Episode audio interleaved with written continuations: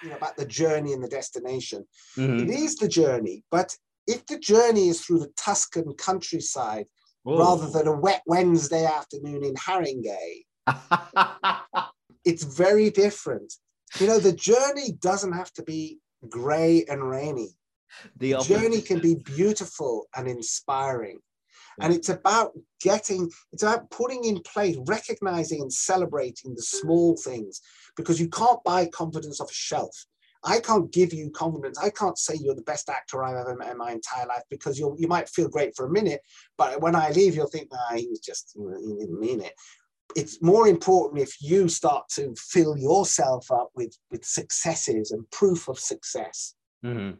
So success is an interesting word, you know. It's like most things in, in, in life, but also in acting. People say living in the moment, they say less is more, they say success. What does it mean? And it's very useful. What do you mean by success? What do you mean by, you know, these are the questions I ask my clients. And then what happens is you drill, drill, drill, drill, drill down, drill down until you find out, well, actually, I've got an image of me sitting on uh, sitting on a on a deck chair with a script in my hand on uh, on, on the beach in LA with the sound of the kids in the back in the house while my husband or wife is making dinner for me. Mhm. That's my idea of success. And then you can backtrack on that and say, well, how did you get there? Well, I got there by being in this, you know, this TV series. Well, how did you get that? Well, it was a cock show. So how did you, you know, then I had to learn how to fire a gun. I had to learn how to drive a car fast. I had to learn. So then you start to get tools that that and and things that that are, that that actually are going to get you the job Yeah. rather than you know I'm an actor and there's so much to do out there. I don't know what the hell to where the hell to start. Yeah. I had to learn a Scottish accent, so you know so it becomes specific. Hello, everyone, and welcome to Chai with Rai. Hi, I'm your host, Rai, and if you haven't done so, make sure to subscribe to the podcast so you never miss an episode. If you love this podcast and are listening to this on Spotify, Apple Podcasts, Audible, or wherever you stream your podcast from, if you could do me a kind favor and make sure to rate the podcast on whichever platform you're listening it on. It organically grows the show, connects us with listeners who haven't tuned in before, and puts the podcast in top spaces for all the streaming sites. As well, feel free and I encourage you to tag us whilst you listen to this on the TikToks, the Twitters, the Flitters, the Gram, the Pinterests, the WhatsApp groups, the email chains that you're linked to on Monday morning, and you're just like, ah! And as I always say, just share the love of the podcast. Share the love overall. Share your love. Share everybody's love. Share your auntie's love, man. Just share the love. But as for now, get your cuppers ready and let's dive into today's episode with coach, mentor, actor, and author of a life coaching approach to screen acting and comedian Daniel Dresner. Let's get into it. We're going to start the show with a little bit of a warm up game. It's called Five Second Rule, which basically I ask you to list three things and you have five seconds to list them. So I'll give you like different categories and you basically have five seconds to do them. So we'll do a trial run and let's just get into it. All right. This is the trial questions. In five seconds, please list three things you do before going to sleep. Go. Brush my teeth, watch YouTube on my phone, and Yeah. good night. Okay. Oh, I've got to, got to be quicker. Yes, sorry. Yes, yes. No, that's fine. it is so fine. All right, that was a trial run anyway. That was a trial run. All right, list three things in five seconds you have lied about during your acting career of 20 years. Go. um, being a professional dancer, having knowing how to ride a motorbike, and having been in anything before. You lied about a dance career. I've learned about lied about loads of stuff. I lived in Tokyo for quite a while. Yes, which we're every time they about. said, every time they said, uh, "Can you do this?" I go, "Sure, of course I can," because there were so few foreigners Ah. that uh, that you could get away with it. You know, they just yeah. So everything, an 800cc motorbike. I got there. Can you ride a motorbike? And Sure. uh, I said, "Sure, of course I can." Got there, 800cc motorbike, which I've never ridden in my life, but I only had to drive ride it five meters. It was on this TV variety show called Got it. Tunnel. So I just, thank God I just, you know, just did that. Anyway, next. All right, I'm, I'm looking forward to hearing I'm more about pumped, that. I'm hyped. I've been drinking too much chai. In five seconds, list three songs. You did Macbeth, by the way. So the I didn't do original, Macbeth. huh? Oh, I did do Macbeth. I did. Of course I It's did. on your spotlight. I can Yes. literally pull it. Okay, you did Macbeth. So in five seconds, please list three original songs or sayings Shakespeare would say to a cashier at Asda whilst checking out. Ready? Go. All's well that ends well. Um, pound of flesh and measure for measure. Okay. that was good. That was really good. All right. Last two. List three ways of saying I am hungry other than saying I'm hungry. Go. My belly's aching. Oh god. Oh, God, do it, do it, that was really good. All right, last one. Um, list three other famous Daniels other than yourself. Go. Day Lewis, Craig, and DeVito.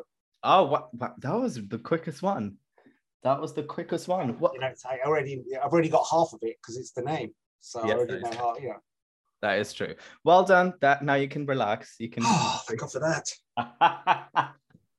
but um, we already discussed in regards to the plumbing problems that you're going through. But how was your week? How was everything else? What did you have for breakfast? How are the girls? How's the missus? Okay, so the week has been majorly busy. I'm, I'm a busy kind of guy generally. I know a lot of people don't like the word busy, but I don't mind it. Um, I've been teaching, I've been coaching, I've done a self tape, um, I've all sorts of stuff. For breakfast, I had muesli and a piece of toast with some low, uh, the salt-free mar, uh, marmite and or low salt marmite. And the, I've got a boy and a girl. They are fantastic, if annoying. They're 11 and 10. So anyone who's got an 11 and a 10 year old will know. I hope they don't listen to this. But why would my 11 and 10 year old be listening to Chai with Rai? That's my uh, big question. It's because I'll send it to them. Oh, cruel man.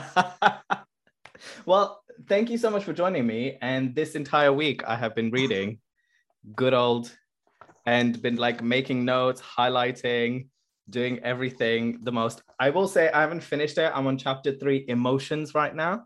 Oh, I didn't write that chapter. Don't worry about it. My grandma wrote that chapter. Oh, okay. And I still have some exercises to do, especially the one where it says take any feature of your life which you feel blocked and write it on a piece of paper.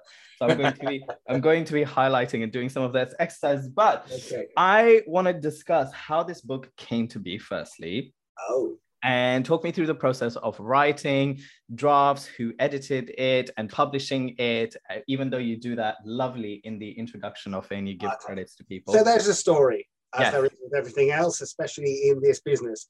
So I was, um, it goes back, I was at the Actors Centre and there was a book launch going on there and there was free wine and stuff like that. So I sneaked my way down in and pretended I was looking at the books and there was a guy from the Bloomsbury Methuen stand there and chit chat, chit chat. And I said, oh, I've got a book in me. And he goes, oh, uh, okay, yeah, okay, here's my card. I'm the, he's, he was the publisher at Bloomsbury. Like, okay, took his card.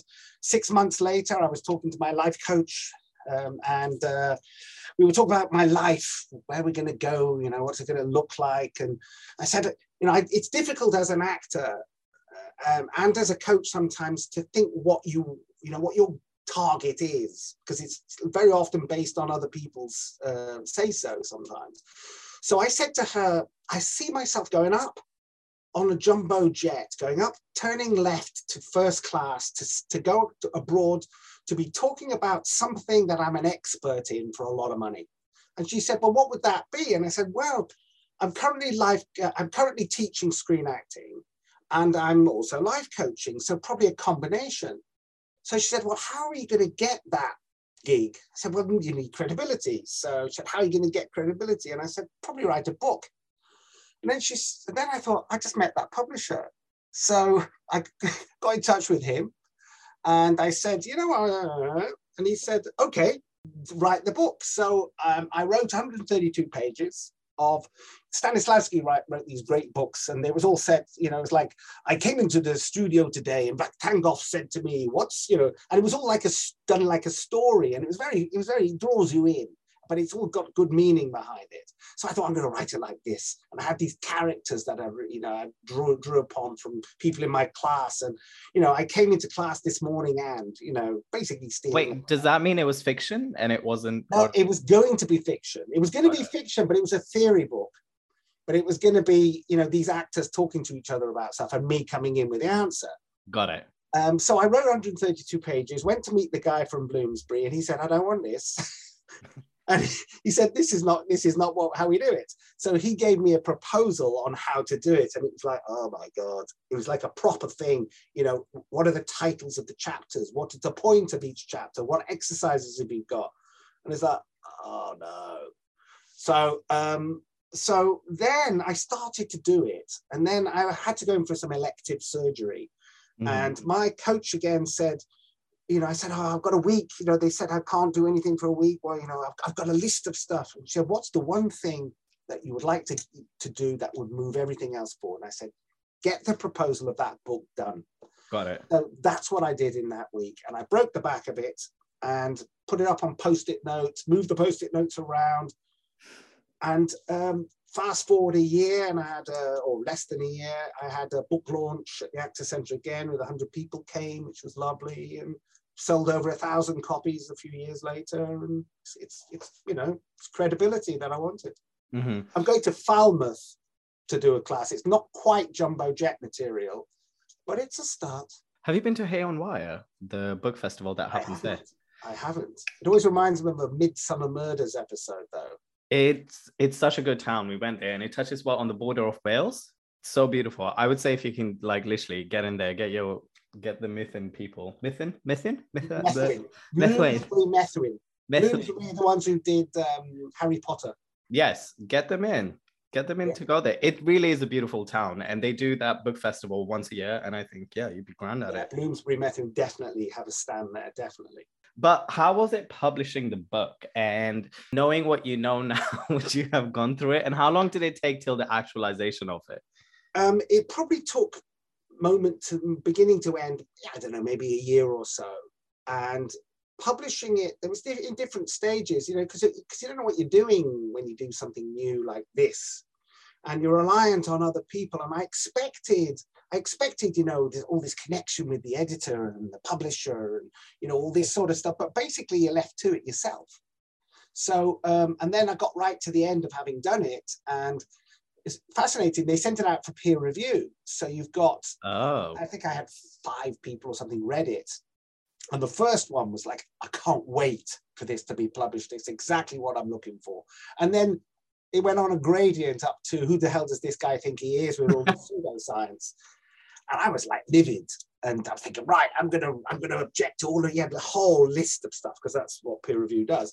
And I said, and I said, said to my wife, who's a professor at university, right, who's written a lot of stuff. She said, no, no, he's you're going to get more from his feedback than you are from all the others. yes. So I calmed down and I went through it and I responded and I changed lot. That was very interesting. I changed lots of little bits about it, and it just tightened it up. And um, yeah, and as I say, the launch was good. I had uh, had uh, had because I coach actors and comedians and writers and singers. I had I had a launch party at the Actors Centre, and uh, so I got my clients to you know play songs, do a stand-up routine, do do some scenes, and you know I I, did a, a talk myself, and my my kids I think there were seven and eight, and my Oh. son said, "Can I tell some jokes, Daddy?" He came up and did some jokes, and my daughter said, you know, was very shy, said, "Can I sing a song in French?" oh wow. So it was it was it was a It was a festival. amazing- it was amazing launch. Would you, because you've launched the Acting Coach International and you've done so many things by yourself, would you have done it as a free, like a self-published book? Do you think, or not That's a good question. I don't think so because I think generally in life, uh, particularly me, accountability helps. Got it. That having somebody there, you know, you've got a deadline. You've said to someone, "I'm going to get it done by Thursday." Is you know, it, it's you're much more likely to. Well, I'm much more likely to get it done. So um, self-publishing, I might have thought, mm, I'll sell ten copies. But if it's with Bloomsbury, it's got such a Methuen, it's got such a high-profile company, and and I went to you know Bedford Square to their offices, and you know I had a had a cup of tea with with them, and and then after it was launched, I went and did a talk, a lunchtime talk for them for all their staff on on attitude and and stuff. So so it just it just became it was something bigger than just me. You know, I, I hadn't always wanted to write a book. It was a Yeah. means to an end. Got it. Well, we're going to talk about now your beautiful, rich career. And my first question, which I always like to ask people, is what made you go into the arts industry and knowing the plethora of experience that you have now, which is over 20 years, would you do it again? And what is one thing somebody you something you wish somebody would have told you at like the beginning? Um, I don't think I needed anyone to tell me anything at the beginning because I didn't have a big dream of going into the arts. I absolutely fell into it. I was living in Tokyo, um, which is a long story. I was in business before that. Uh, I was, I had an exec job, bought a backpack, grew my hair long, got a beard. Didn't realize I had red hair until I had a, a beard. I didn't realize I had curly hair and, until it grew. And I've only seen, in, I've seen your videos and they're very short black hair. Because yeah. I mean, you've dyed it. No, oh, this no, this is no, this no, is... no. The early videos, which I'm gonna pull up in a bit, but no, yeah, I've never dyed. I've never dyed a hair. I've never dyed my hair. Oh, so you got it. So red it was, and then it, it was a red beard. I had a red beard from. Oh. I didn't even realize. That's fascinating. Yeah. So, so I was in Tokyo, and I had a friend who was a jazz singer, and uh, they were opening this new members club in Tokyo, which was like Hearts Club and it was very posh. And but they were opening, and they wanted to American manager, and he said we were going to have a party because I I had organised some parties in London in you know the second summer of love kind of thing, and um, and uh, and we um, they said we want a jazz band and she said not a problem you know she'll get that together what we really want is a stand-up comedian do you know any and she pointed at me and i had to this stage had never been on stage in my life apart from the second lord in cymbeline at school um, and all I did was giggle. So I said, yeah, I do that. So three months later, I was on stage, written an hour long stand up routine about life in Tokyo. And I thought, because I didn't know the industry at all, I thought an hour's not long enough. Oh my God, you know, it should be an hour and a half, shouldn't it? I didn't realize I could have done 10 minutes. But, you know, I didn't know. So I got paid $800 for the night. So wow. I was all, all, I was all, you know, and people I was getting bookings and, and all sorts of stuff. And it, it kind of went from there. And then I, I sort of was thinking, what do I want to do with my life? I didn't come to Tokyo to work in a restaurant and teach English, you know, but I really enjoyed doing that. So I asked everybody I knew what they did, or everybody I met what they did and what their friends did. And somebody said, a friend of mine is directing plays in English for Japanese people and teaching drama in English uh, for Japanese people. You could do that. So I met this person, copied her CV, uh, changed Cleopatra to Antony. you know, told told the people that I was uh, that I'd studied in Australia, even though I hadn't studied anywhere, and nobody ever found out. So um, so that was a good sign that nobody ever found out. I thought, you know, I believe you've got trans- we all have transferable skills in life, and I think that if you don't think too long about something and think mm. of the reasons why not, and just and, and what have you got to lose? Very true. Then just do it. So wait, what was the period from that when you went to Lee Strasberg Institute? Aha. So I worked for this. I, I then directed, I think, three or four plays at a 2,000 2,000 seat theatre in Tokyo. Wow. And started up a, a theatre group for housewives who, uh, called the Young Ladies Theatre Group um, who ended up, who are still going now, and they toured Boston a few years ago. Um, and started doing commercials. I did a commercial. These are all stories which which I've got as well. I did a commercial, got into a play, and so I thought I really want to do this. And I asked the producer of the plays, um, you know, what what should I do? And actually, backtrack. I met, I was working in this funky cafe, and Danny Glover, the famous actor, came in. And uh, Who, who's know, that tiny little actor? Tiny, yeah, tiny, exactly. Yeah. He came in, and I and I said, you know, I want to go and study. Well, where did you study? And he said, he said, well, I studied at the San, San Francisco Conservatory, but um, I've never seen him since. He doesn't know how much he helped me. He said, but but it doesn't matter where you go; it's what you take from the place. Okay. So then I met the, the producer of the plays I was doing was friendly with this woman Anna Strasberg who I'd never heard of, um, who was running the Lee Strasberg Theatre Institute in New York, which I'd never heard of. So I went to meet Anna's sister, Victoria Crane, who I'm now you know friendly with as well, very nice lady. Went to meet her at the Lee Strasberg, had a chat after about probably two minutes. She said, "Well, basically, you're in, so let's, let's let's have a chat about stuff." So, uh, so that was that. Then I went, wrote a check. That was wait. So you didn't have to audition or anything? It was uh, just... no, in those days. All you needed to do was have a checkbook. Oh, how the times have changed. Yeah, but the thing was, it's like you could go for three months or a year or whatever. Lots of people did go for three months and then they would leave. You know, it's like natural selection in a way. Got it. Got it. So my question to you is this, which I often find is sometimes polarizing. First part of that question was, how was your experience at Lee Strasberg? And what did you learn from it that you continuously put implement now into your practice, be it as an actor or a provider, let's say, of a life, because you do life coach and directing. And the second question, which I sometimes mm-hmm. found interesting, is basically, do actors or performers need a foundation or a basis of understanding of practitioner work or okay. do they need to go to a drama school or institute? Okay, so I'm going to take them very much as separate issues because one of the first the first question is about me and the second question is is more general than that. I found it. Um, I thought I was going to go to Lee Strasberg and it was going to be like Fame with everyone standing on the billiard table, their snooker table with their with their leotards and, and leggings on. Musicians everywhere. And I and I was very pleased to learn to see that it wasn't. I thought they were going to be like you know Bollywood dancing, right, and you know, stuff like that. You know yeah. what I mean? The kind of stuff that you teach, but it was none of that. And what I learned, what, what one of the main things for me was was to devote myself to doing it because I arrived and thought I'm so far behind the curve. You know, I'd never really read a play. I'd read a few plays, you know, for my A levels, but I never really read a play before. You know, why would I have?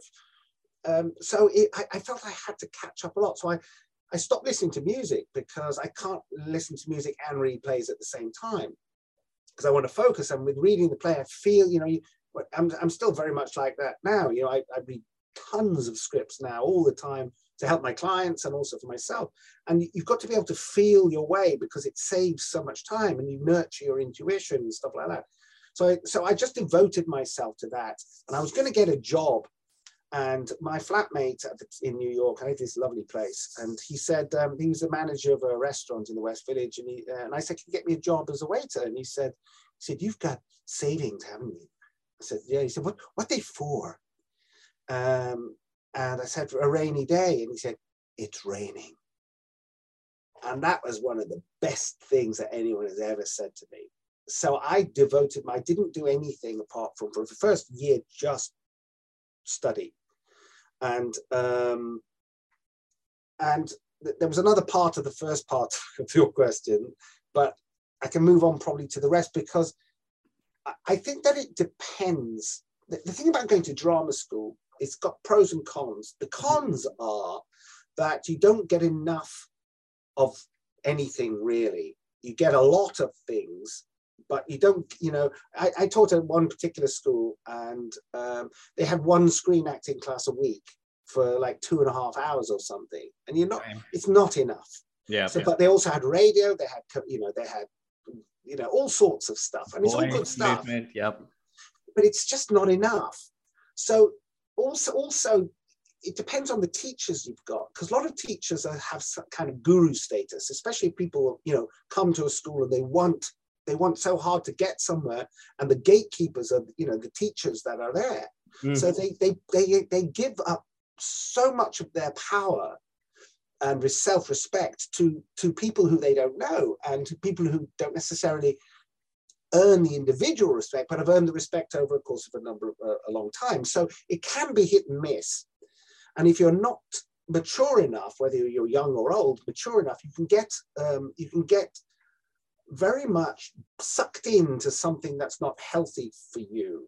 And when you leave, you can think that you really know it all and you don't really know enough. Or you think that, you know, you, you feel really unstable because you haven't had enough of a grounding, or you really miss that father or mother figure that you had in class. Mm-hmm. So, so that, so there's that. But, but the plus side, there's some plus sides. One of the main plus sides is they have showcases at the end where you meet agents and casting directors, and you know, that's a big thing. If it's if if your relationship with those agents and casting directors is managed properly, then that's a, a good thing. Lots of people leave drama school, get an agent, um, get one job, and then nothing because mm-hmm. there's the whole personal life coaching side of it that that people don't pay enough attention to. you know, you get a job and you believe you're fantastic, but it just happened, you just happen to look right for that part. So when you go along for the next part the, that you're not fantastic in, it starts to eat away at you unless you built yourself up to be a, a solid human being Mm-hmm. or as much as possible.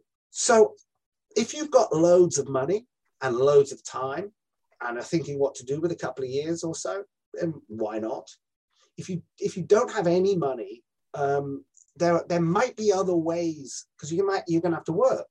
There might be other, and you can't devote all of your time to it. But it makes it can make you more determined and you can't waste time and you can't just go to the pub with everybody after school because you've got you know you've got to go home and look after you know whatever it is you're oh, doing. You know you've got to earn money or look after your kid or, or whatever it is. So it very much again depends on the individual.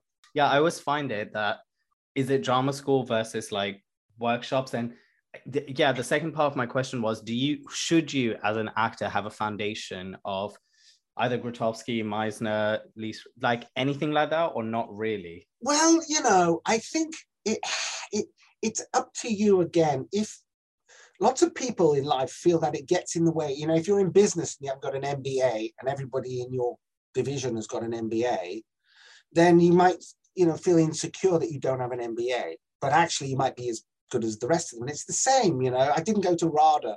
Well you know th- so what if you're if you're intrinsically naturally a better you know more more connected with you- with who you are as a person Mhm. and you've got life skills and if you're going to play this type of guy then you can you know you, you really relate to it or that person you, you can relate to that as well whereas if we went to RADA and um, uh, or or anywhere and have not really seen much of life but you, but you know how to you know you know how to exercise your instrument yes. um, then then you you aren't necessarily as employable. Now it depends again on the on the on the on the agents, the casting directors, the directors, the producers, whether they whether they need that qualification on the piece of paper or not. And it, if you're in a rush and you've got a thousand people to sift through, then it's easier to get the people who people who've been to drama school have got some sort of grounding but for me if i if i'm doing a if i'm going to direct a film based on a council estate and the person actually grew up on a council estate you know it's like this the mike leigh and ken loach approach Mhm. or particularly ken loach actually um, who i auditioned for once and you know he doesn't have a camera he just sits there and he talks to you about your life because he's looking to see if you really get what it's like to be that person Got it. and there is an assumption when you go to auditions if you get that far that you know how to act in any case it's Mm. just whether you can relate to the text that you, you're you're uh, representing. Or, Got it. or- in your book and in a video on YouTube, which is on your channel, you talk about coaching and how you no longer call yourself an actor, though you do acting projects. You say, I have done enough work as much as I want to. yes. but I want to ask the following questions How did coaching happen? How has your style changed from, like, let's say, your first client to now? And did you know that you would work with uh, actors in that capacity when you did? You did a life coaching course, if I'm correct in saying Yeah. this. Yeah. Yeah. a few. Yeah. Um. There's no. You know, when, when I started the courses, I didn't know.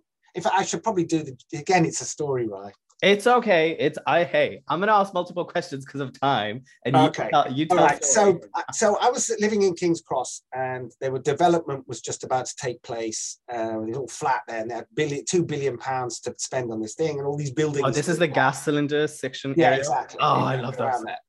And um, so I, I thought I'm going to miss my, uh, I'm going to miss the boat here. There's an opportunity here to set up a business, and I was thinking of this cultural art center, you know, blah blah. And I knew all the, I knew the people, you know, I met the people who who were building it because they did, it, they came to a play I was in. Um, I knew all the police from the area, I knew the councillors because I was involved very much in the area, etc. I went away to Costa Rica to stay with my friend, my wife, for a Christmas New Year.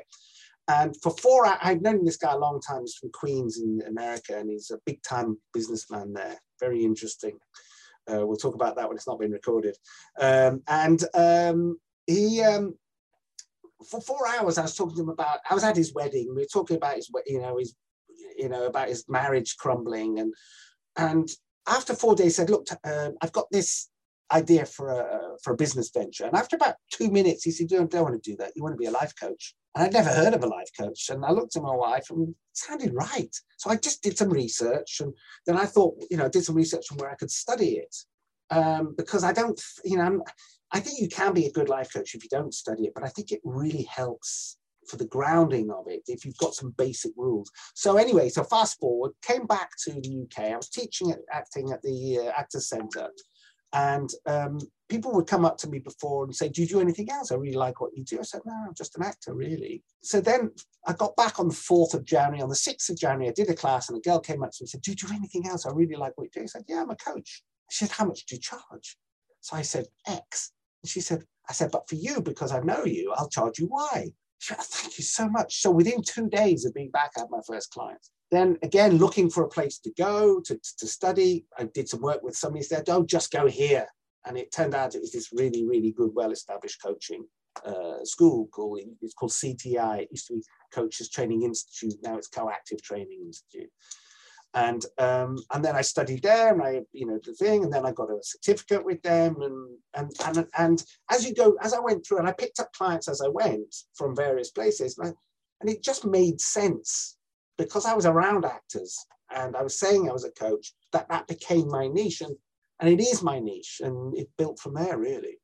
But i do but i do have clients who do other things.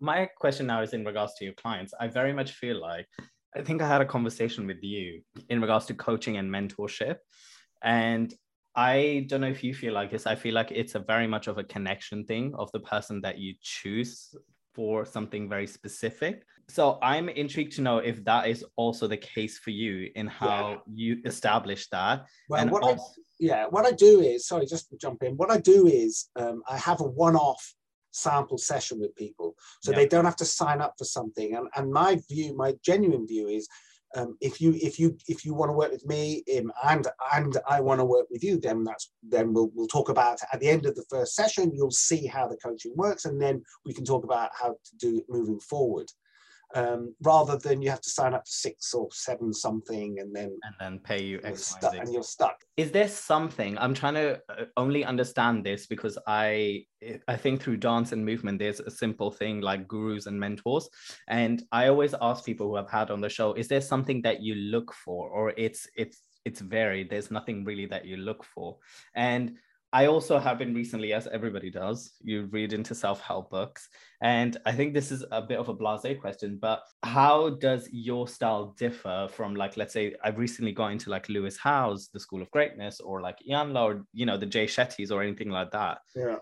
Well, I have no idea really, to be honest. All I know is who I am. And that translates to everything. That goes back to the question about acting techniques and all the rest of it is, you know, you, I didn't answer the question about whether you need a, a grounding in method or Meisner or something. Mm-hmm. You know, you need something to start with, and then you make it your own. Got and it. then you take bits of everything. And, you know, I studied method 20 something years ago, and, I, and met, the methods moved on since then. So oh anybody who says you need to do it this way because this is the only way, or I am the best person to teach you, is yeah, not yeah. doing you a service because we make things our own. So in terms of the coaching, what do I, you know, I genuinely believe that it's not up to me to tell you that you can't act. And it's not up to me, which you can, by the way, but I just want to say, it's not, it, it, it's your dancing that I'm doing. No. Um, I agree. It's your sense of humor that sucks, it, and your chai making, um, which is a shame, really, because you've got this podcast called Just Chai everything. I know, right? Yeah you have to go somewhere apart from Aldi. I'm telling you. but that's but, uh, my local place. I have to go there. See, I completely took my. But it's, I, I think that eh, that you, you, people say you can't teach somebody to act. Well, you know, who's to say that? You know, who knows everybody? You know, I've not met everybody in the world. So how can I say nobody in the world can can be rubbish and then be really good? Yeah. I think that really you can unlock, and I think that this is why this is one of my strengths, says he blowing his trumpet, is that I can have a room full of people, and I've had classes, I've had multiple classes this week, and be able to talk individually to each of those people and to get the best from each of those people who've got different experiences and different backgrounds. Mm-hmm. And I think that that's why, uh, and, and you talk about gurus, you know, it isn't about me or the teacher. Um, I have got an ego, clearly. and and I do like to be good at things, and I do like it that people think I'm good at things. But it's the difference between Jonathan Ross and uh, what's what's the Irish guy? Edward? No, not Edward Norton. Ellen Carr. No, Graham Norton. oh, Graham Norton. It's the difference between Jonathan Ross and Graham Norton. Jonathan Ross talks about himself the whole time, and it's all about him. Graham Norton always gets the best from his uh, interviewees, or his guests, always. And it's always fun, it's always engaging, and they all have a great time. Jo- Jonathan Ross gets buddy buddy with some of them, and it's all about his jokes and stuff. So, so I prefer to be the Graham Norton style, which is it's it. not all about me, but I get paid well because you enjoy being there and get it. something from it. Um, just a random question, which is a simple yes or no, and unless you want to tell the story, is the is the space in that realm competitive, and do you look to each other for like information and exchange of information? In in the coaching world. Yes. Sorry. Yeah, um, yeah. You know, you, you know, none of us are. You know, it's like the Doors line of an actor out alone. You know, we none of us have to be alone. Got it. You know, and as actors, you, you don't have to be by yourself. There's mm-hmm. community ways of working communities. Some people find it more difficult to be in a, a community, you know, you know, for various reasons. But it's the same with coaching. I have a from my c- course 10 years ago, I'm still in touch with a lady in Oakland, California, who once a month we, we have a Zoom chat for half an hour about stuff. And we really help each other. We're honest with each other, and um, we- you know, she she we've moved up together, and and I, I don't it- you know, there's no competition because there's so much, and you can't compete for a client because the, the client will either want you or they won't want you or they'll want Mhm. someone else. You can't sell coaching really. You know, I can sell my classes to people, and I do sell my classes a lot. So go to www.actorscoachinginternational.com or danieldresner.com so you I, I don't mind selling that as a, a but you can't sell coaching to someone because if they don't need it or don't want it you're starting at a very shake on a very shaky premise Mhm. because they're not going to commit to it and if you're asking people to pay for something which is why i ask i always i don't give generally unless unless it's students or, or someone um, or uh, i don't give free sessions Mhm. um, because I need you to show up. And if you're not committed, you're not going to pay, and then Yeah, you're not yeah. going to show up. So yeah, there's. I don't know my competition. I don't really see it in that way, Got it. and Got I don't have time to to coach more than you know X twenty people on my books or whatever at a time. In any case, All right, let's move on to some of the organizations that you were formerly part of, founder ooh, things of. So, Player Playwrights, Actor Yes. Screen Collective, Spoken Word Limited. Yes. One thing that you learned and you do not miss. I learned on player playwrights. I learned how to read a script without looking at it. Oh, just, just referring to it. If it's well written, you don't. You know, you just see it and you're off. fab. And one Uh, thing you don't miss. Actor Screen Collective, I learned how to make 16 short films in a year and how to cooperate in a collective of other actors and get, you know, to, to move myself on. And I learned a lot because we worked with a Harley Street psychotherapist as well. And this um, industry luminary, Michael Ferguson, who directed and exec produced 1,500 episodes of The Bill. So we worked with them and I learned shed loads of stuff lots and lots so i got lots from there and spoken word i learned how to to do international negotiations training with um, with high executive uh, oil te- uh, uh, uh, Tycoons? oil exec yeah oil execs Oh, okay. Oil tycoons? so i go to oslo uh, for a week and get paid loads of money to sit in and Mediate. mediate yeah And one thing you do not miss about all three of them. I don't miss the uh, not being paid for the first two and, and and I don't miss that slight bit of having to be nice to people that you don't really want to be nice. I liked pretty much all of them all of the time, yeah. but some of them I didn't like. And I, you know, the bosses, some of the bosses I had to suck up to because I was working for someone else, and I, and I didn't really like that. Well, let's talk about and move on to the Facebook group, your Facebook group that you created. Yes, that we met at. That's how we met at. And I think you did something really generous, which wasn't happening that during the pandemic. We should talk about it and how that came to be and how that now has gone into Acting Coach International, which you can go on to and actors coaching. Actors. Because it's not about acting, it's about actors as a person. Apologies. Actor as a person. Apologies. Apologies. Quite all right to forgive me.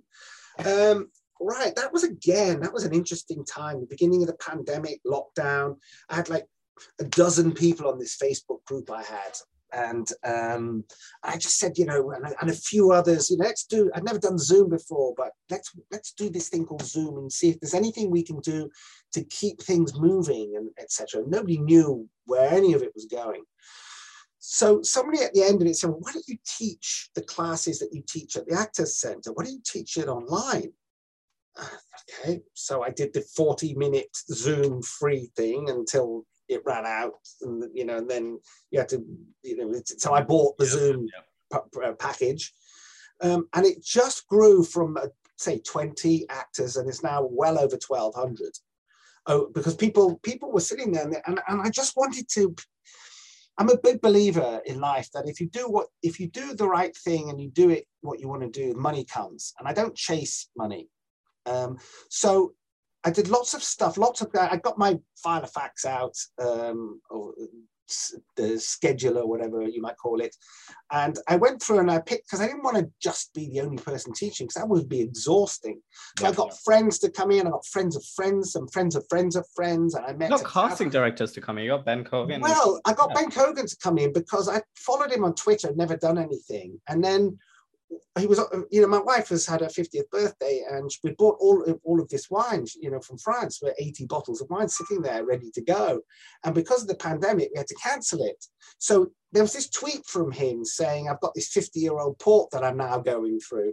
And I tweet, tweeted back to say, I've got 80 bottles of red wine to drink. and he made tweet, he said, there's, yeah, it's really Moorish red wine. And I said, there's no ish about it. Did you so finish then, all the bottles? So yeah, yeah, definitely uh, not not in the same city, but, but definitely. And then and then I sort of there was something else with football we went back and forth, and I contact said, look, I've got this thing going on, and so my friends they were getting. I didn't know how much to charge people, so somebody said to me there was this package called Ko-fi K O F Coffee, and you know it comes in multiples of three pounds so you can donate three pounds so so i wanted to give money to the tutors as well because they were also and especially they were giving their time so I would give, you know, a, you know, half pretty much. We I had no idea what to do. So half, you can have a pound fifty. I'll have a pound fifty because I put loads of work in, seven days a week.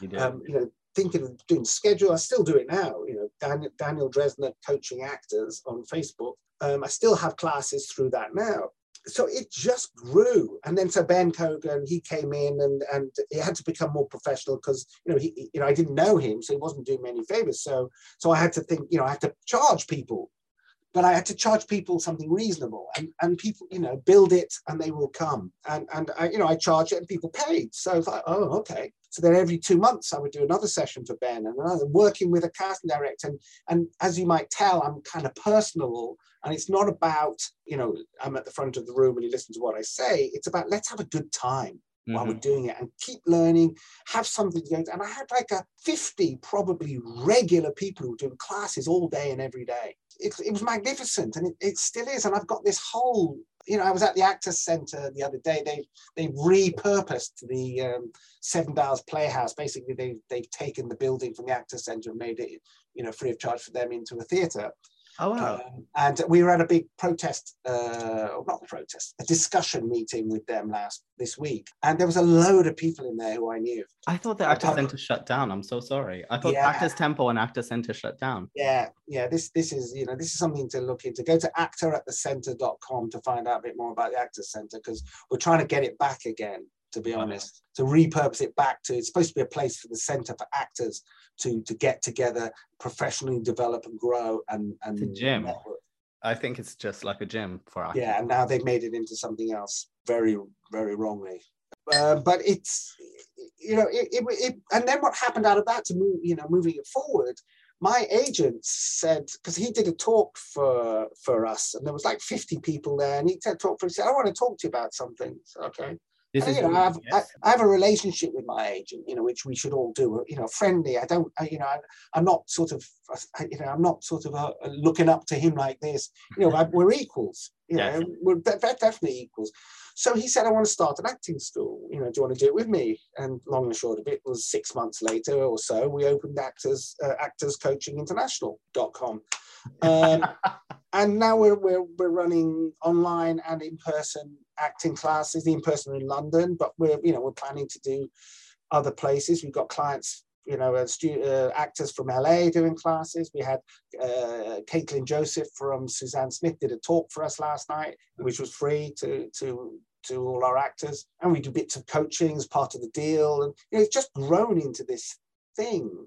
And I do the classes I used to do at the Actors Centre. I do them now through this. through this. So I'm not beholden to somebody to book me. I think what's um, hopefully you won't mind saying saying this, but I think what was really kind and what really attracted me was the generosity of the fact that you put it together. And I don't know if you've heard that from a lot of people that since Mhm. people were cancelled in terms of their their financial aspects of life, you gave them a space to be able to still feel something for their craft. Like the classes was often I think if you couldn't pay, you would have a conversation regards to that, or the cheapest was like five pounds, or you know things like that. I think you made it.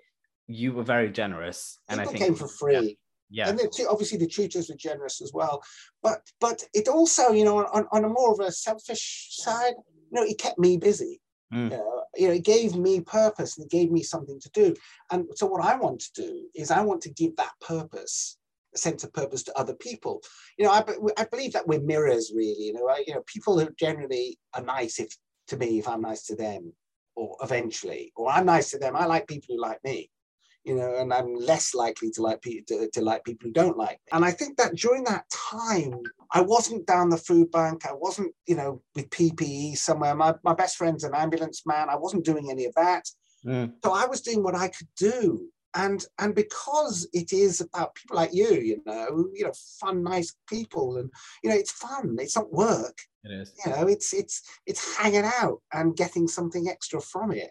Agreed, agreed. And you still do that thing on Fridays where you share your comp. Is it Friday or Saturday? Yeah, Saturday. celebrate ah. Saturdays. So mm. on Saturdays, people, you know, they, they say, I've done this and I've done that. Everyone's saying, oh, well done, great. Yeah. And they're really- genuine. First question is on success. On page 31, let me just get to page 31. You discussed this, which I related to success. You must continue to go classes, learn skills, read scripts, practice vocal and camera technique, maintain a healthy body, audition, learn a role, finish the job, and celebrate at the wrap process. You should quit now. Being self employed in any profession can be tough if you allow it to be, but if you have fun along the way, achieve your milestones and set new ones and be fulfilled enough to keep going. And if you get an Oscar along the way, all the better for you. Notice that I say along the way, not in the end. Yes. So, my question to you becomes this we have this perception of success. And I don't know why sometimes as actors, I sometimes do as well. I'm trying to get out of the rabbit hole of that through some of the exercises that I'm going to go through the book, which of this end vision, of this ultimate goal. Why do you think we have that? And th- that puts an immense, immense pressure on us. And what is your relationship with success now versus Okay. then? Okay, so the, the, the thing about having something, you know, the Oscar in your hand, it's something tangible that everyone recognizes that's, you know, a mark of success. And I think you should look smaller. And the way I see it is it's like mountain climbing. You know, want to climb to the top of Mount Everest, you know, if you look at the top, you you either think, I'm, I'm never going to be able to get to the top, so you don't start, or you're sort of going up and you're so determined to get to the top, and you're looking at it that you don't see the beauty of the journey on the way up, as opposed to taking it step by step. You have to go and buy some boots. You have to go and get a map. You have to go and employ a Sherpa who's like a coach. Mhm. Um, you have to do these things. You go first of all, you go to the base camp, then you go to the first uh, camp, uh, then second, then third. You have to do all those things. And if at the end of the first day or the end of the fifth day, you look back and and it's beautiful, you're so pleased with yourself. What a great day you've had. Or you, the next day you've got, you can only go, you know, there's a ravine, so you've got to go all the way along and then all the way back, and you've only gone five meters. But it's been an amazing day, and the scenery is beautiful, and it's the sense of achievement you know you're still going to the top. You're still Mhm. on your way, and you're not going to go any faster if you're doing it any other way. You, but you're really enjoying it, and then you get to the top, and it's brilliant. You say, "Now what's next? I'm going to go and do that one," as opposed to, "I've got to the top. What do, what do I do now?" And um, I've got this this the my latest well it's not latest couple of years now phrase that I use you know about the journey and the destination. Mhm. It is the journey, but if the journey is through the Tuscan countryside rather than a wet Wednesday afternoon in Haringey, it's very different. You know, the journey doesn't have to be grey and rainy. the The opposite. journey can be beautiful and inspiring. And it's about getting, it's about putting in place, recognizing and celebrating the small things because you can't buy confidence off a shelf. I can't give you confidence. I can't say you're the best actor I've ever met in my entire life because you you might feel great for a minute, but when I leave, you'll think, ah, he was just, he didn't mean it. It's more important if you start to fill yourself up with, with successes and proof of success. Mhm. So success is an interesting word, you know. It's like most things in, in, in life, but also in acting. People say living in the moment, they say less is more, they say success. What does it mean? And it's very useful. What do you mean by success? What do you mean by, you know, these are the questions I ask my clients. And then what happens is you drill, drill, drill, drill, drill down, drill down until you find out, well, actually, I've got an image of me sitting on uh, sitting on a on a deck chair with a script in my hand on uh, on, on the beach in LA with the sound of the kids in the back in the house while my husband or wife is making dinner for me. Mhm. That's my idea of success. And then you can backtrack on that say, well, how did you get there? Well, I got there by being in this, you know, this TV series. Well, how did you get that? Well, it was a cock show. So how did you, you know, then I had to learn how to fire a gun. I had to learn how to drive a car fast. I had to learn. So then you start to get tools that that um, and things that that are, that that actually are going to get you the job Yeah. rather than you know I'm an actor and there's so much to do out there. I don't know what the hell to where the hell to start. Yeah. I had to learn a Scottish accent, so you know so it becomes specific So how's your relationship with that word today? with with the word success. Yes. In my life, I am a success. Um, I have a very full life. I've got a, a lovely family most of the time. Uh, I, I've got enough Most of the time. enough money to pay for the drains that, Yes. uh, that I talk, explained before we came on air, which I'm going to save your viewers the uh, the the, uh, the imagery. Um, you know, I've got my little office, but I I'd sort of seen this in a vision in a coaching course. You know, what what do you want? You know, this is before I was a coach, really a proper one. It's like this. We were practicing on each other and said, "What's your, you know, what's your goal?" And I, and I came to this thing with this double-fronted house and you know and describe the house populate well it's got two little kids running around and i've got an office and i've got this and i've got that fast forward a few years and i, I was looking to move because of you know because of the kids and we drove up to stay with the estate agent this house that was in my in my vision in this coaching course. So i've got that. And you know success is for me is being able to and this is you know I'm, going- things things are not easy at the moment in, in my life particularly but it's been able to traverse those things without sinking. Got it. without you know it's being able to it's not about saying everything is rosy when it's not. Hmm know it's it's about saying things are tough but t- it, tomorrow or next week they might not be tough if i do one thing to make it less tough. Or i'm going to sit here and i'm going to wallow in it for a couple of days and then i'm going to snap out of it. If you think you can or you think you can't you're right. You know i didn't do that. Henry ford said that. If you think you can do something you can do it apart from you know you know grow an extra arm if you think you can't do something, you might think, oh, I can't do this, then you're right, you can't do it. Yeah. If you think you know your lines, you know your lines. If you think you don't know your lines, you don't. Quickly answer this in a minute. You have to before we play some games. You also discuss in your book being a business, being a product, and the aspect of networking, which you also talk about how you hate it. You rather spend time with your kids. Um, I don't hate it. I, I definitely don't hate it. I would rather spend, I'm at the stage where. oh, sorry. Yes, you'd rather spend. Sorry. Yeah. Again, quoting you wrong again.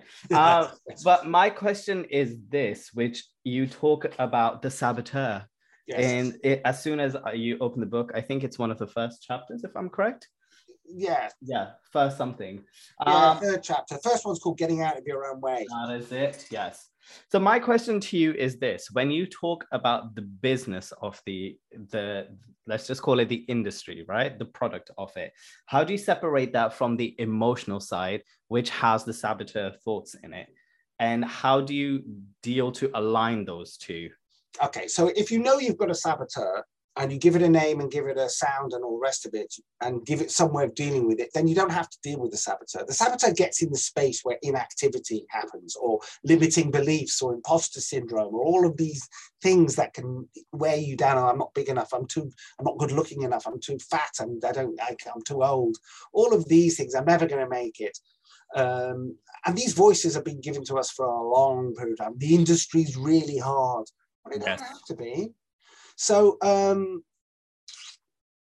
so what was the question again? which is basically you, the the business side of it where you have Yes, to so- build a product so- and sell yourself. How do you align those two when So you're you see yourself as a product, right? yeah. And and yet that sounds cold and dry, but you know, i think it's the good- truth. We are. It's a good product, and if you market yourself, you know every product needs marketing. So you do your headshots, you do your show reels, you do all these things, and you make sure that the people who need to buy these things know about it, because they're not going to just guess that it says you've got to get it out there. You've got to make your product as improved, new and improved as possible. You know, if you're selling a product, if you're selling the first Apple computer and there's the latest Apple computer out there, nobody's going to buy the first Apple computer because it doesn't do anything. You can't even link it up with anything. So you need to keep on top of stuff and you need to keep on enjoying it. You've got to have after sales service, which is, you know, keeping in touch with people and following up on stuff. Um, you need to, to, to, to work well with your uh, customers who are, you know, your agent, I guess, the producers, the casting directors. You know, don't do things to them that you wouldn't want done to you. You know, we don't like people stalking us unless you're a bit weird. So don't stalk What? people i thought that's You how know. we were we respect I, you know i've made so many mistakes because i'm kind of on the front because i used to be in sales so i'm you know i still think of it as sales but it, you know it is a subtle type of sales. It's and the, the main thing for me right is it's called show business. And i learned this a long time ago. And you've got to have the equal measure the show doing your craft making sure you're as good as you know good as it can you can be. But the business side is important. And if you're no good at business you have to learn how to become good at business or give go into partnership with somebody on your level who is good at business. And that's where your agent your manager comes in and the most important thing is the link between show and business the bridge between. And if that bridge is blocked then there's no then you're just good at something. You're the best actor in your own bedroom or Mhm. you're really good at business and the product isn't the product sucks. So you'll you'll work a few times then you'll never work again. All right it's time to play games and the games are going to be quick quick quick quick quick okay? So this the game section is called Super Child, play with Rai. And there's a couple of sections in it. The first section is if I was. So if you were a color, what you would be, and you would say X, Y, and Z. So if you were a film, what would the title of your film be? First thing that comes into your head. i was going to say much ado about nothing again but that's my It's gotta be original. It's got to be original. it's got to be original uh, he came he saw he conquered And what would the description be on IMDb? um, story of a man who had a good time getting where he got And who would star in it? Name two actors. richard gere because of my hair Oh, and uh, one of my clients whoever is the latest one i'm working with it. Whoever is the new ingenue. Um, these days, they also have soundtracks and title songs. Um, what would the title song be? Four, three, two, one. The first thing that comes into your head. je ne regrette rien Uh, oh, okay, got it. If you were, Yeah, I think. if if you were a color, what would you be? I'd be red because I'm Liverpool fan. Ah, if you were a food, what would you be? A food, Yeah. I would be, uh, I would be a, a never-ending uh, Japanese meal. Okay, if you were a drink, what would you be? I'd be uh, a, a, a fizzy lemonade with you- uh, with lemon, uh, with uh, uh, lime and uh, ice. Okay, if you were a plant or a flower, choose either one. Which one would you be? And what would it be? An aspidistra because I like the name. Okay, that is. I don't know that plant. I'm gonna look at that now. If you were a dessert, what would you be? Endless. Uh, If you were, if you had a tagline that was like right next to your name in the thesaurus or the dictionary, what would it be? It would be like Daniel. Fun boy. No, that's terrible. It sounds like I work in a bar in It Bangkok. sounds like a sex. It does. It does. Well, that's the first thing that came to your head. If you, Ah, if you were a clothing item, what would you be? I can't say a thong now, can I? After that Well, you can now. No, I would be. I would be a a, a cape. I think a thong and Magic Mike No. should look at new demographic, and there we go. Daniel coming to Magic Mike near you. This section is called most overrated and underrated. First thing that comes into your head. Most overrated and underrated theater show out there. Mm, oh, there was something I saw. I can't remember. I can't remember. It was so under overrated. I can't remember it. Okay, underrated. Underrated. It, it was the most best play I've ever seen, and it was very rated. But it was Jerusalem, and I Ah. still think it could even be even more sung to the hills. Uh, okay, most overrated and underrated film. Oh, Mother was it? Yeah, Horrible. It left me feeling really uncomfortable. Um, Okay. The most underrated film. Don't know. Don't know. I don't know that too. TV or series? there's lots of me stuff. Again, I forget about them. Underrated. I I think BBC does really good stuff, and I think that it doesn't get enough of a view in a way because of people pay for streaming, so they think they're it, it's better. Agree. What is the one that? Uh, oh my god, it's about conservative leader who was gay. Oh yes, uh, well, yeah, but he wasn't conservative. The liberal Jeremy No, Thorpe. sorry, that's it. Sorry. Yeah. And there's a three-parted series on him, which I think is really good and people should watch. yes. Uh, most overrated and underrated director. I can't answer that either. Is it because you don't want to, or is it because? No, I, it's just not something I think about. Well, I'm asking you to think about it. Yeah, but you'd ask me to do it really quickly if it was Yes, because there. you've got time. I've got like 50 minutes. Underrated or overrated director. I don't know. Okay, we move on to the next one. Most overrated and underrated. Do I lose points? Do I do I lose my feet? Oh, I'm not getting paid. Am I? Yeah, you're just Carry not getting the 10 pound Nando's card that's coming your way. I don't mind. Most overrated and underrated. Let's do actor. The most underrated actor. You know, I'm going to be controversial here and say Tom Cruise. Underrated, really? Yeah, I think that people think of people. You know, he's obviously bums on seats and all the rest of it, but I think as a person, he's extremely admirable. He's a, he's an immense force of nature. I'm He's- questioning if you know the meaning of underrated. Yeah, yeah, I do. I think that that he's by professionals in the industry. I think they think he's just you know he's just fluff or whatever. Got But I think I think he's actually really really smart. He's not the best actor in the world, but he knows he knows what it what, what works for him, and he does that. And if and he doesn't take any doesn't take any. I can't swear and probably. He doesn't take No, any. He doesn't take any shit from people. You know. Agreed. All right. Uh, Overrated, do you want to say or not really? Most move on? overrated actor. I don't know. I was, gonna, I was I was looking in my head. I don't know. I don't know. Okay, let's move on. This is uh, best and worst. I'm going to ask you three things. Best and worst advice that you have given to somebody. The best advice is for, that I've given somebody because it's Oscar Wilde said it, which is be yourself because everyone else is taken. Fab. Worst. The worst advice I've ever given to somebody is, oops, uh, mm, I don't know. Wow. Wow. Okay. Best and worst project you have ever been in.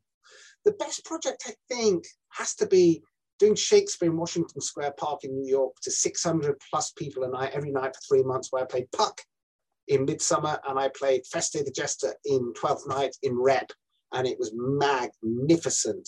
Is this Shakespeare in the Park in that happens in New York as well? Not Central Park, but in Washington Square Park, which is the Oh. downtown version, which is free it. to get in, but they everyone throws money in the big bucket at the end. Got it. Got it. And worst? The worst production I've ever been in. I'm not going to name it, but there was a production in I did in Hamlet of Bank Theatre in New York where the guy wrote it, directed it, produced it, did the box office, ended up doing the choreography and the stage management. And he said, "Come on, I want you to take a handkerchief out like this. I want you to hold it like this for three seconds. Then I want to." It was like, well, and he would have done everything if he could have. Bloody hell. All right, I have to move on because of time. We're going to go on to next. Next section is called sound bites. I need your quick responses. Okay. How can one navigate through the industry by being typecasted? Uh, you've got to know who you are so that other people can know who you are, so they can cast you. But how do you fight that if you're typecasted? You don't want to fight. Why do you want to fight it? The Ah. whole operative part of that is cast, isn't it? No, I mean, like, You know, I- you're not. If you're always going to play an Indian taxi driver, yeah, that's that's typecast. But but you don't. You know, you, you, you'll net. That's not typecasting. If you're only going to play intelligent people or nasty people or happy people, there's a whole massive range of nasty, happy, but whatever people.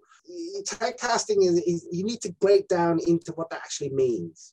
got it. What separates good quality of work and just great? Specificity Great. and trust. Three lessons of joy and hardship the industry has taught you. uh, meeting people joy, um, uh, uh, creative achievement, and um, the, the, the ability to show my work to my kids 20 years later. Fab, hardship. Hardship is the, the stage where you're learning and you don't understand that it's all part of the process that you keep making mistakes. Um, hardship is uh, other people's whinging and whining about loads of stuff and uh, other people's overcompensating for their own uh, insecurities by putting other people down, Favorite part of the job. uh, other people's success. How do you think film and theatre? And I mean by that, by watch, seeing people on TV and going, excellent, or getting the first phone call from a client who, who calls me before they even call their mum that they booked the job. Oh, that's nice. Uh, how is film and theatre and TV or streaming is changing, and where do you see it going in the next, let's say, ten years? Acting, audience, any aspect of the industry. Well, there's loads more of it because of streaming. There's loads more, but you know, by by the nature of that, it might be a lower quality. It might be, but it's going to give people a lot more people the opportunity to become better quality. Got it. In one word, thoughts on the digital space and its impact on the industry. The present. Three things about the uh, one thing about the industry that could do with doing and without. What's his name? Uh, I'm going to put it as posh people, but I mean, you know, the the ability for for if you got if you come from the right school and have lots of money, it's much easier than if you don't. Got it. because Cool. the stories for the people who don't for me it's way more interesting to watch an estate thing than it is for me to watch whether somebody in downton abbey's you know is is, is it awful that something's you know I- you know isn't it terrible that the, the servants of i'd much rather watch real life that most people go through Got it. And last question before we do an improv game. Um, let's do a personal one. How do you balance a career in the arts with so many businesses whilst having family, friends, and just Uh, sanity? structure Structure. Fab. All right. You have uh, an option here either for improv. You, I've looked through your spotlight. You've got some beautiful accents and dialects there. Either I can give you quickly something of a lyric and you can do that in different accents, or I give you scenarios and you quickly act them out. uh, The choose. scenarios are I'll hilarious. do, I'll do both at the same time i'll do one with an accent uh, a scenario with an accent Okay, so this is a beautiful song by a beautiful poet that we both know. And if you don't, you should know. It's um the poet name is Britney Spears, and the song is called Work Bitch. And you're going to do it in different accents. So your first accent is Italian, You wanna, you wanna, you want a hot body, you want a Bugatti, you want a Maserati, or a South African accent switch too. You, want- you want a Lamborghini, Steve Martinis, a Lucotti in a bikini. You a Glasgow accent. Uh, Which one? Glasgow. You wanna live fancy, live in a big mansion, party in France. You better work. Belfast, You better, you better work, bitch. You better work, bitch. You, you better work, bitch. Australian. Now get to work, bitch. Now get to work, bitch. Uh, bring it on, ring the alarm. And lastly, Irish Southern. Oh, don't stop now. Just be the champion. Work it hard like it's your profession. Watch out now. No, that was night. That's Northern. Because here Well it comes. Well done. All right, quickly. I'm going to throw you three scenarios. Okay. You're auditioning for a commercial. Okay. You're a New Yorker who's a yoga teacher. You're advertising the new Fairy Liquid. Your scenario is you're in the yoga studio, and your line is, they really do the job, don't they? Yo, they like uh they really do the job, don't they? Beautiful. Your next one is you're a social influencer and you're a blogger. Your accent is Californian. You're making a TikTok video about your new biodegradable hair oil line called Poochie. And you're telling us the benefits of it and how Kim Kardashian has stolen your idea and is competing. Oh, Poochie every day. Yeah, we follow me, what you say. That Kim Kardashian? Oh, uh, no way. All right. You also said that in one of your interviews, you uh, would love to be an, uh, a detective, if I'm correct in saying that, or cop, something. No, you're saying if I wasn't, uh, if I wasn't uh, what I do, what job would I want to do? That's it. Cool. So your third one is you're in a TV series. You play an Irish detective. You're solving a uh, a death, a series of death that's connected by a criminal who always leaves on the deathbed a Dyson vacuum with each victim and a bottle of uh, what is it mayo. Okay, you have figured out how the killer does it, and now you're explaining it to your colleagues. Ready? Go. Okay, there. What I think the way it goes is when I when I take the lid off this Dyson here, it's gonna suck whatever is around straight into it. Are you ready? I don't think I can do it. Hold on, hold on. Yeah, hold on.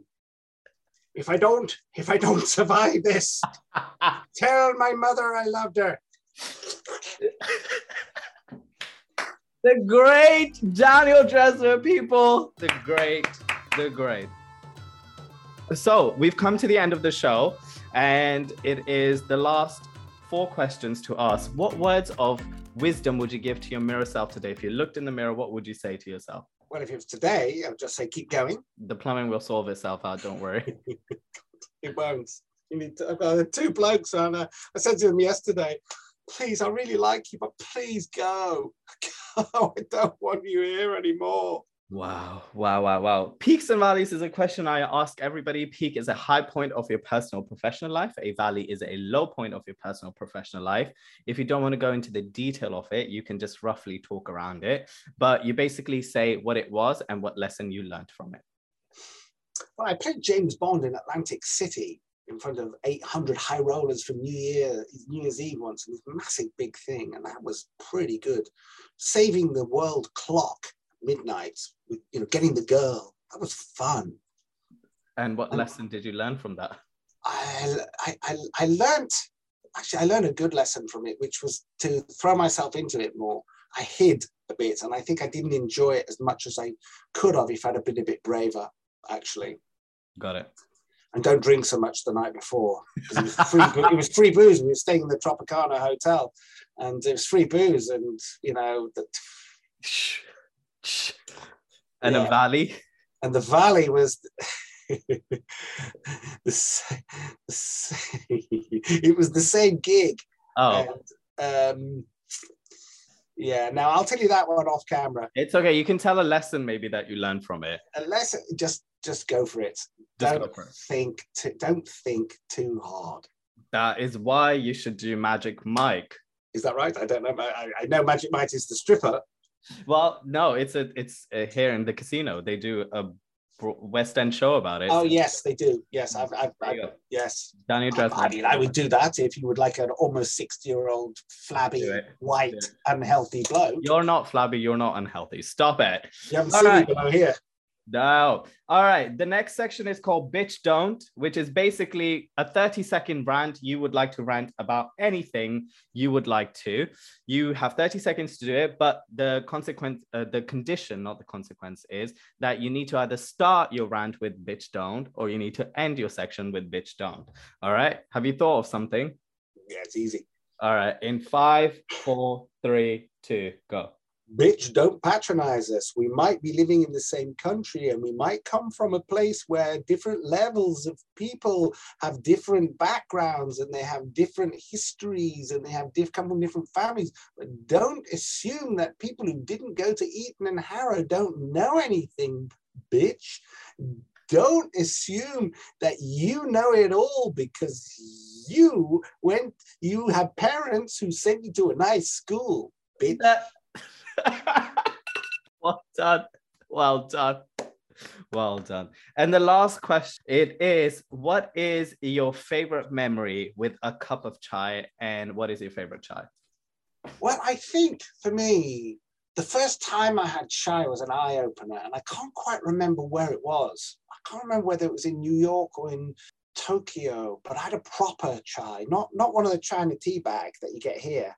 Yeah. It's not chai, or or an um, you know Caffè Nero or something. That's not chai either. You do know But a chai really- means tea, right?